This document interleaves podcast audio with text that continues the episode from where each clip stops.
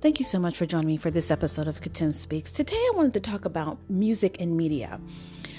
Music and media are saturated with demonic influences and messages. The devil is the prince of the power of the air. So, this is why you see demonic things running so rampant in our world. But his time is short, and so now he's going full speed ahead with getting people to go to hell. That's his agenda. He uses the music along with other outlets, but for today, I'm going to be speaking more to the music industry. A lot of times, these artists that worship Satan are basically telling you that they are. Yet, as people that go to concerts and listen to their music, some of some people have chosen to look the other way. Jay-Z and Beyonce, for example, have demonstrated repeatedly their alliance with the devil for many years, along with most in the secular music industry. Jennifer Lopez has also displayed being a part of the occult. These hand signs and gestures that they do, the okay sign, the um, uh, triangle sign, sign um, also the devil horns, these hand gestures are all spiritual dog whistles to others that serve in the occult as a symbol of solidarity. They actually these these hand gestures actually have meaning and are used during occult practices and tasks.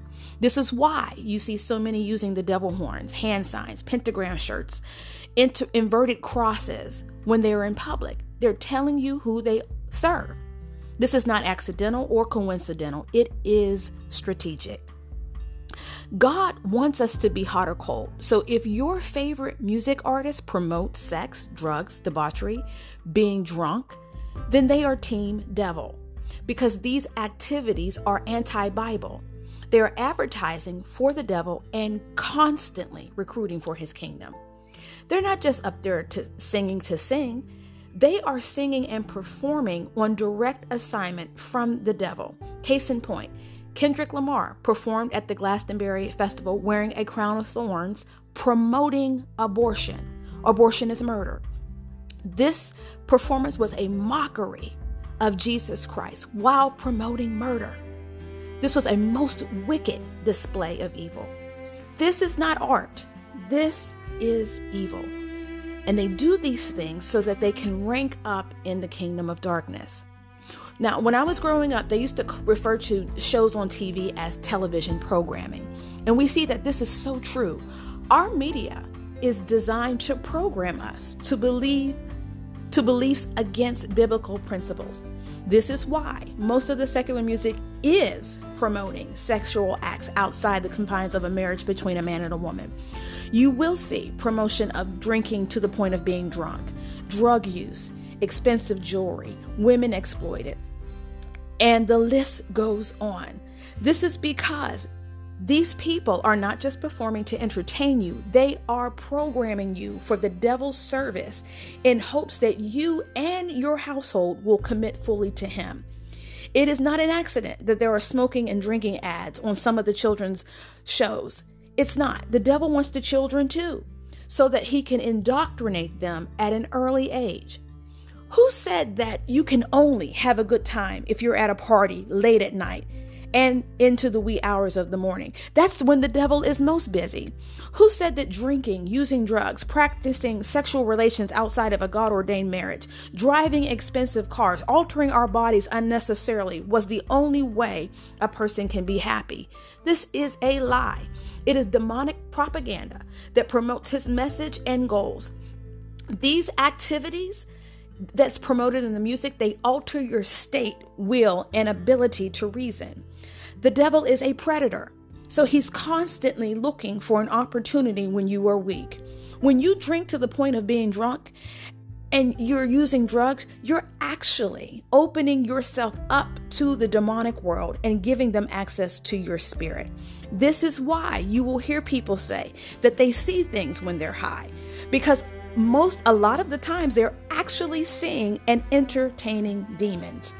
Drugs and alcohol are conduits for the devil to access you. So, as we listen to his programming through the music and participate in his grooming, we become more desensitized to the things that displease God. Unfortunately, this is not the only infiltration of the devil. Oh, he's been very busy in the gospel music industry. Some of your favorite gospel artists are not Christians at all, when in fact, some of them are actually working undercover, but they are occultists. They're paid actors. Is it an accident that Dante Bowe from Bethel Music and Maverick City stated that he was excited to watch Little Nas X's performance? No, it is not. This is to desensitize you and make you lukewarm. This is why so many of the gospel, large gospel concerts look so much like the secular concerts because it's the same promoter.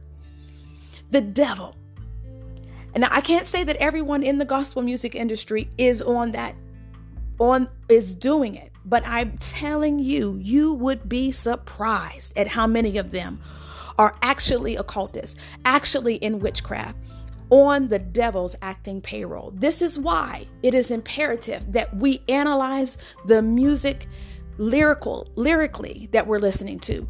Watch what your favorite artist or who what used to be your favorite artist watch how they conduct themselves in public.